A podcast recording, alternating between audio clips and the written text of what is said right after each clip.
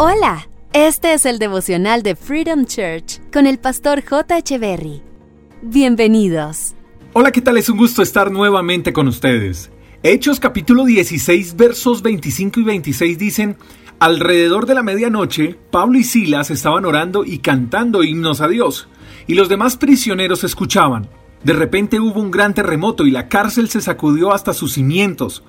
Al instante, todas las puertas se abrieron de golpe y a todos los prisioneros se les cayeron las cadenas.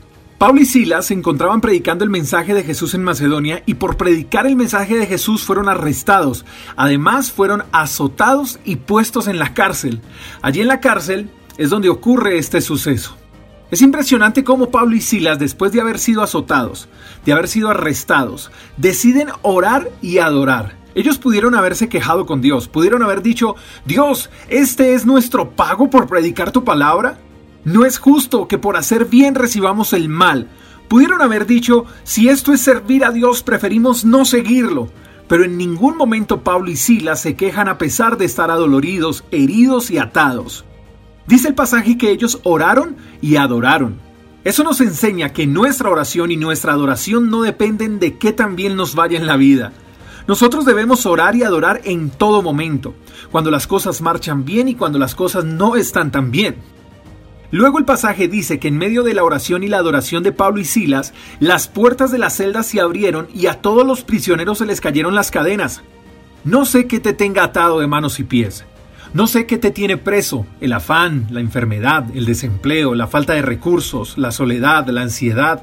Tal vez estás como Pablo y Silas, estás herido, te han lastimado, te privaron de la libertad, has estado rogando por justicia al cielo, estás diciendo, Dios, tú sabes que esto o aquello fue injusto y tu situación te ha estado paralizando. Sientes que no avanzas. Te preguntas, ¿qué hago? Bueno, Quizás lo que necesitas hacer a partir de hoy es orar y adorar. Es canalizar ese sufrimiento y ese dolor por medio de la oración. Así no entiendas el porqué de las cosas, ora y adora. Da gracias en todo tiempo. Así creas que la vida es injusta contigo, ora y adora. Sonríe. No creas que porque estás sufriendo Dios se olvidó de ti. No, Dios sigue oyendo tu oración. No dejes de orar, no dejes de adorar. Dios es bueno y pronto tu oración y tu adoración traerán la libertad que estás añorando. Pronto esas cadenas serán rotas y pronto tus heridas serán sanadas. Amado Dios, hoy quiero orar a favor de todos mis amigos oyentes.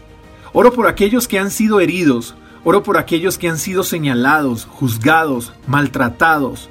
Oro por aquellos que han sido humillados y por aquellos que creen que ya no hay esperanza para ellos.